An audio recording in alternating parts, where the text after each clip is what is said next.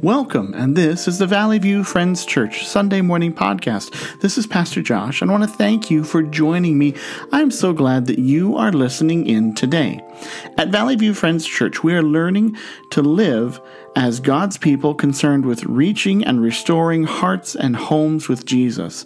If you want to learn more about our church, look us up on our website at valleyviewfriendschurch.org.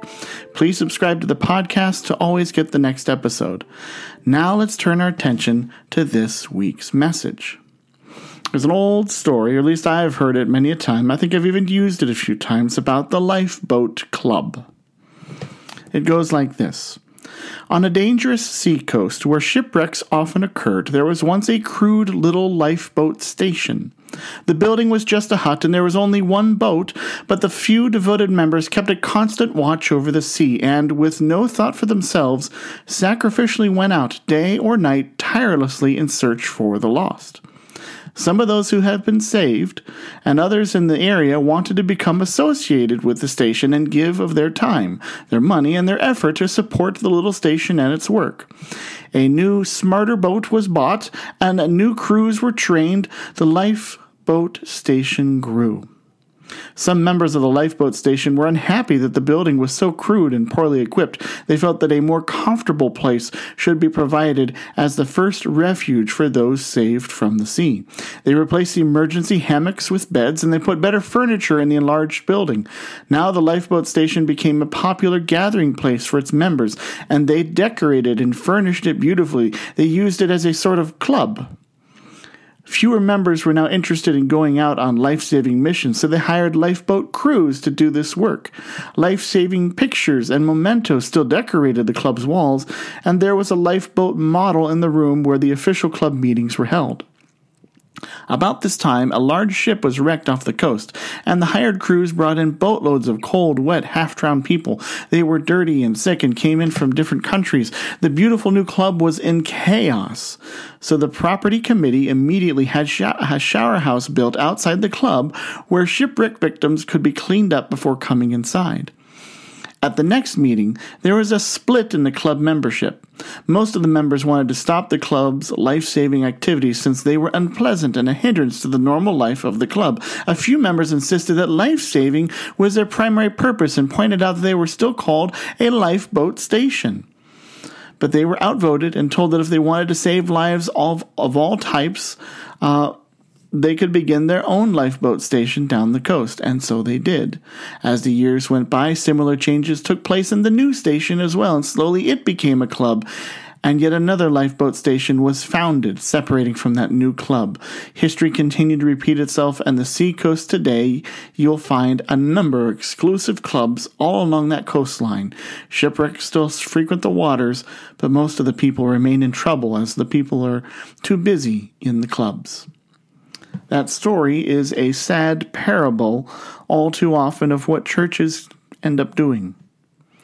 We can all too often become a club, forgetting our identity, forgetting our purpose. Often we start well, but we get off track.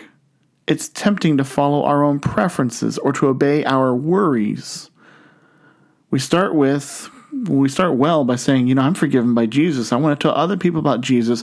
I want to praise the Lord with others who are forgiven by Jesus. And that works until our sin nature creeps back in. Sin sometimes rears its head in obvious ways, but most often sin is subtle in re- rearing its head in a false holiness or a self righteousness.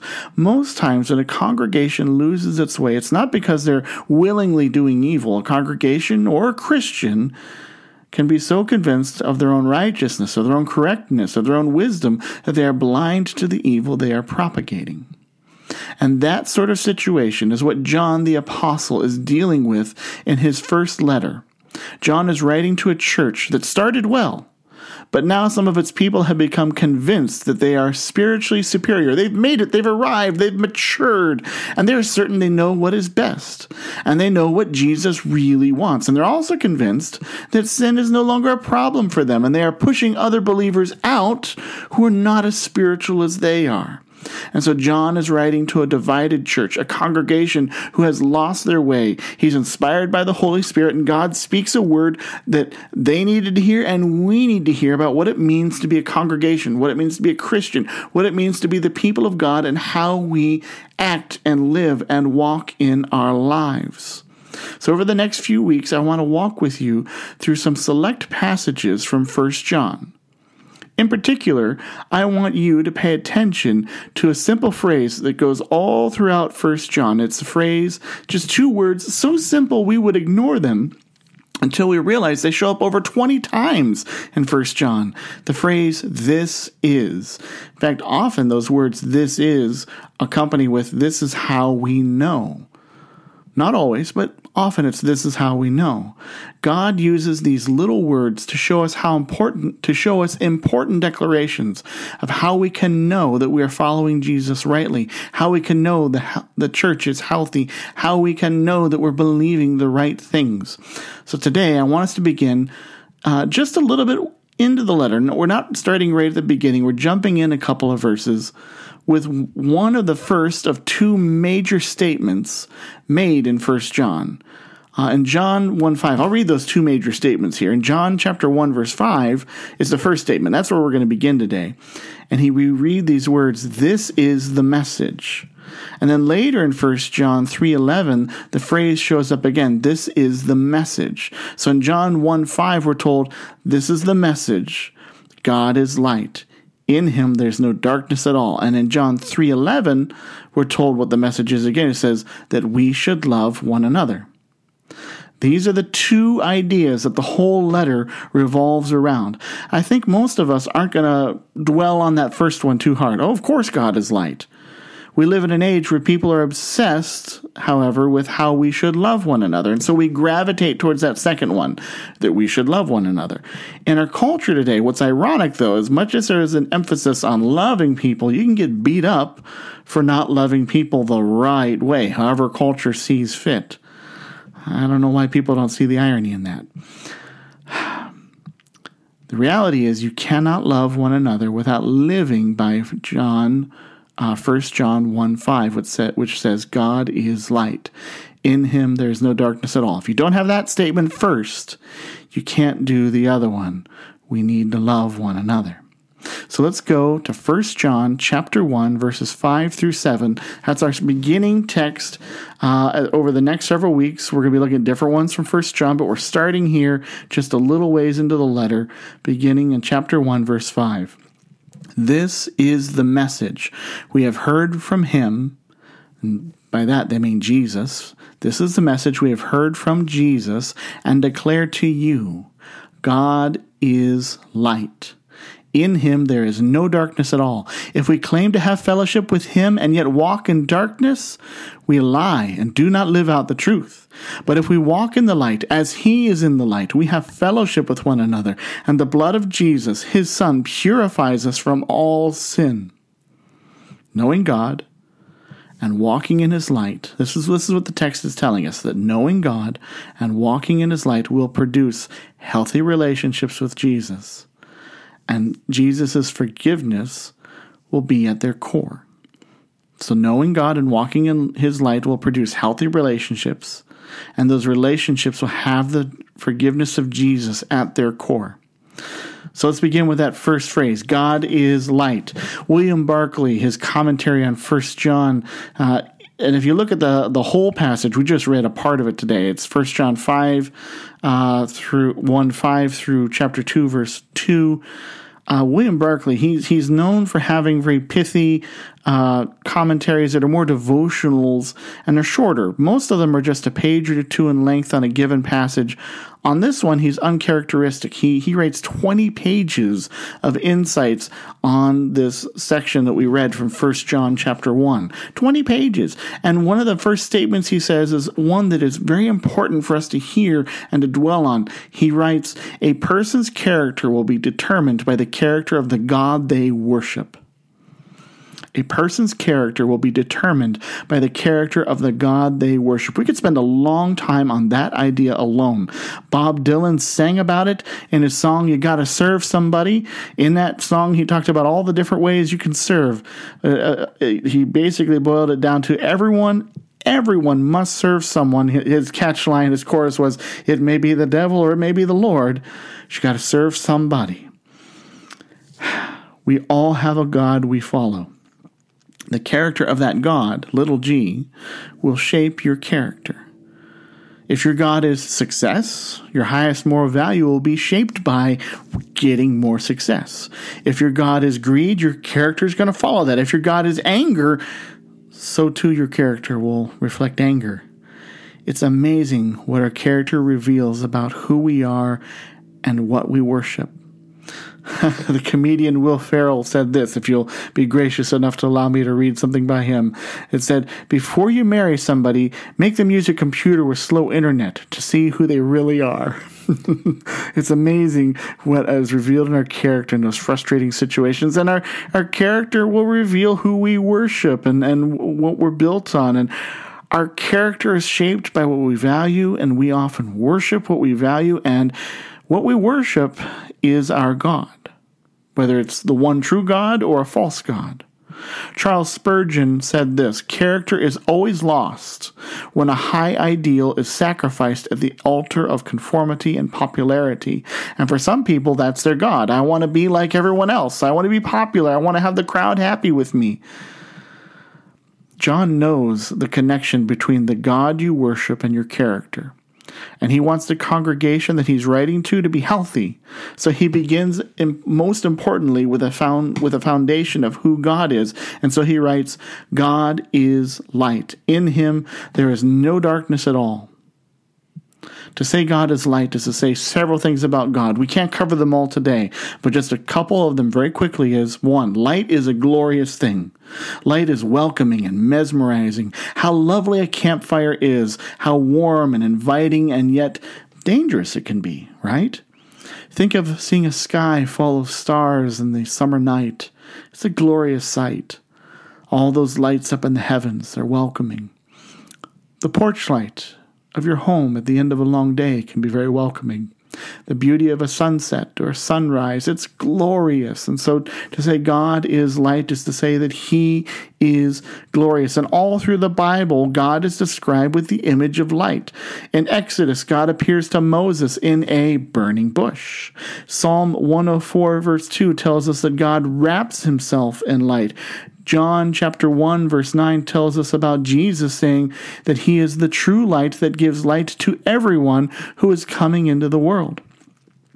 Uh, John 8 12 says this When Jesus spoke again to the people, he said, I am the light of the world. Whoever follows me will never walk in darkness, but will have the light of life.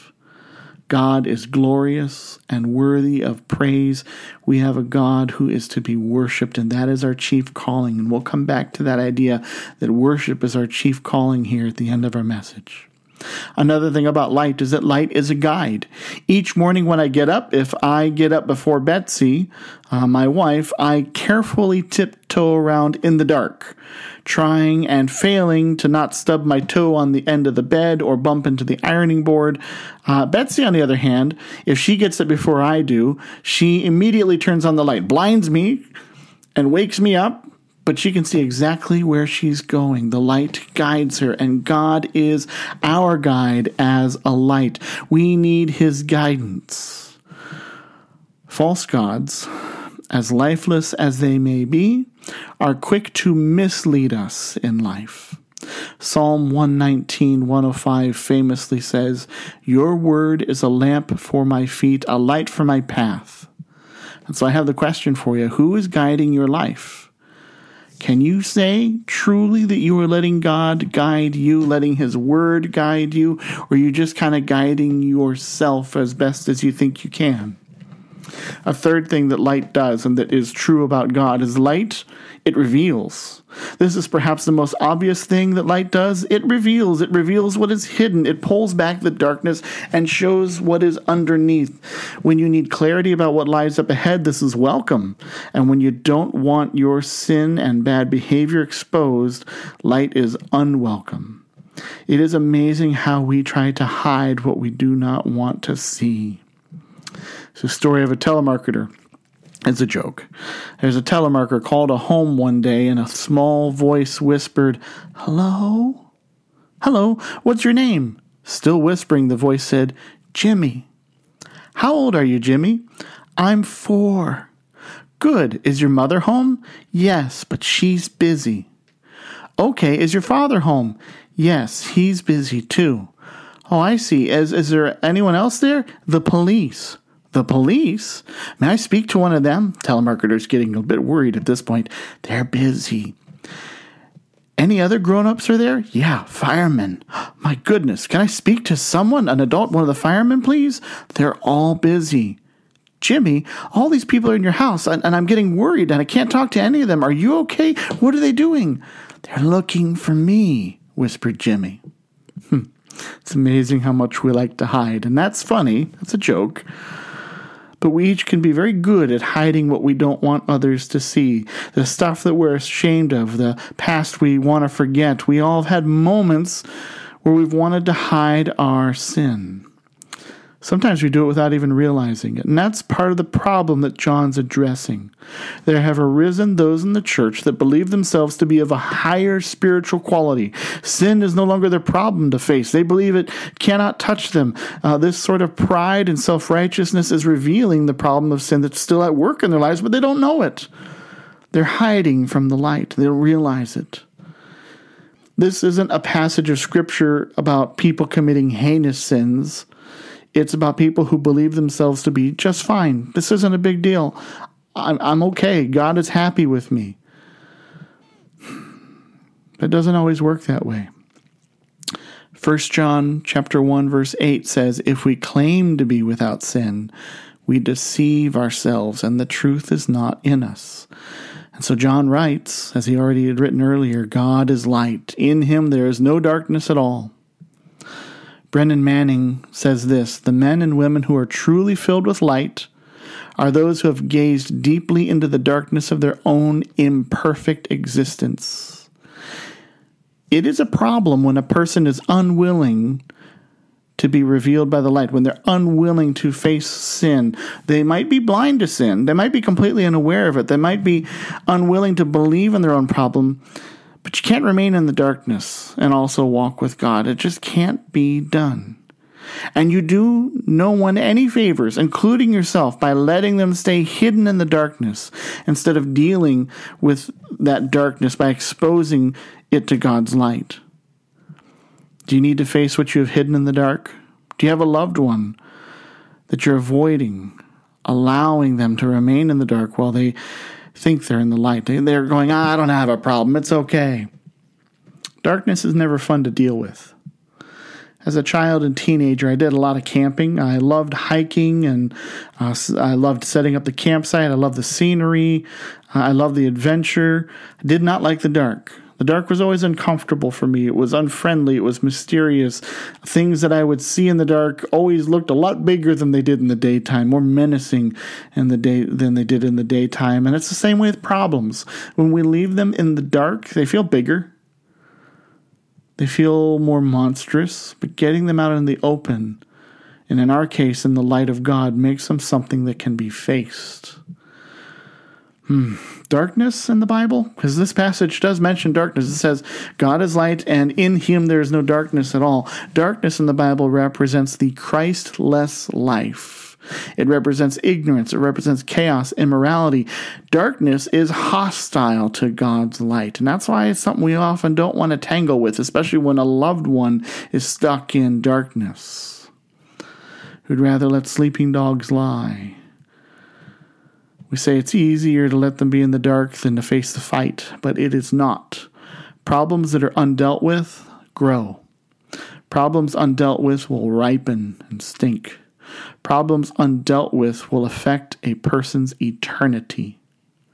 We got to get them into the light, expose it so it can be dealt with.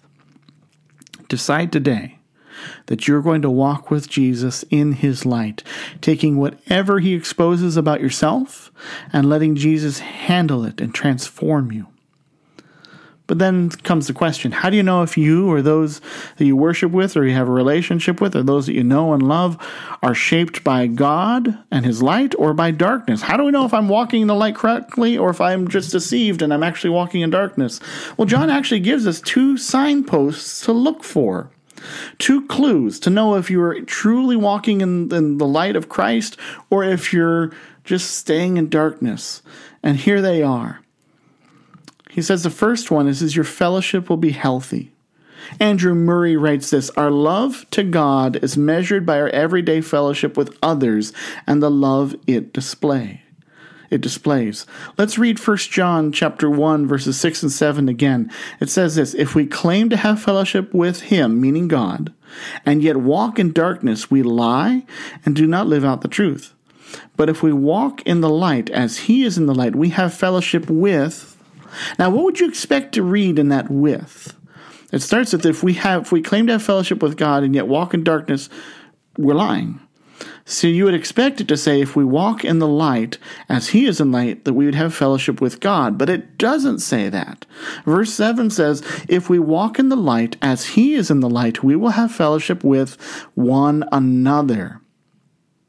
That's not what I expect to read, but it's what God wants us to hear. The result and sign of a healthy walk with God is that we have healthy fellowship with other Christians. Major divisions between believers is a sign of a problem that is hidden in darkness. And you've got to get the light on yourself, and got to get God's light on the relationship, and got to get God's light on the problem. A divided congregation needs to turn on the light and let the Holy Spirit be at work. A healthy fellowship will be one that encourages and welcomes and helps others to thrive in the light of Christ. Dietrich Bonhoeffer says this The physical presence of other Christians is a source of incomparable joy and strength to the believer anytime you sense a problem in the fellowship, your first inkling should be, I've got to get closer to God. So start with you. Whenever there's a problem you're facing, especially a relationship problem, start with yourself saying, okay, I need to get closer to God. I need to check myself. I need to let the Holy Spirit work on me. And then after you've done that, seek out others and get that light on others. Watchman Nee writes these words Fellowship means, among other things, that we are ready to receive of Christ from others. Other believers minister Christ to me, and I'm ready to receive. And that leads me to the second signpost that John gives us that we are walking, uh, that shows us that we are healthy and walking the way we should be with God. So the first one is that we have healthy fellowship with other believers, other Christians. The second sign is, is that the forgiveness of Jesus is at the heart of the congregation and those relationships with other believers. Okay, so walking with God in His light fosters an ongoing sen- ongoing sense of needing forgiveness. If you're walking with God, the more you do it, the more you grow as a Christian, the more you will feel gratitude for the saving power of Jesus. It should not be that you feel like you've matured and arrived and you've grown into this sin-free state and you're going, boy, I'm so glad Jesus transformed me so I don't have to worry about sin anymore. You should grow in holiness. But as you grow in holiness, you should realize more and more how much we fall short of the glory of God, how we fall short of the holiness of God, and how we each need the grace of Jesus and his forgiveness all the more. A healthy person walking with God knows their need for forgiveness. A healthy person walking with God will help other people find the forgiveness of Jesus. A healthy person walking with God will forgive others the way that Jesus has forgiven them. This must happen. Wherever unforgiveness remains, God's light is needed. A healthy Christian and congregation should be in awe of the saving power of Jesus, in awe of his forgiveness. One of the great privileges, the no, not one of, the great privilege of the church is to worship the risen Christ, Jesus, the Savior of the word of the world. That is your calling, whether you are by yourself, alone, or gathered together on a Sunday morning, wherever you find yourself at as part of the church, it is your privilege and your calling to worship and proclaim and to rejoice in the forgiving, saving power of Jesus. When the church gathers, you get to proclaim Jesus. You proclaim him in song, in word, in testimony, and encouraging your neighbor who's sitting next to you in hearing the word. Um, each moment of the gathered body is an opportunity to proclaim Christ, light of the world and Savior of mankind. That is our mission. It's not just that we get together and, and say hi and be friendly and love one another. We get together and have good songs. And our mission, our calling, our privilege is to proclaim and worship the risen Christ, the Savior, the one who forgave us. And so forgiveness should be at the core of the fellowship. A noted English architect, Sir Christopher Wren, was su- supervising the construction of a magnificent cathedral in London. A journalist thought it'd be interesting to interview some of the workers, so he chose three and asked them this question What are you doing? That was the question. What are you doing? The first one replied, I'm cutting stone for 10 shillings a day.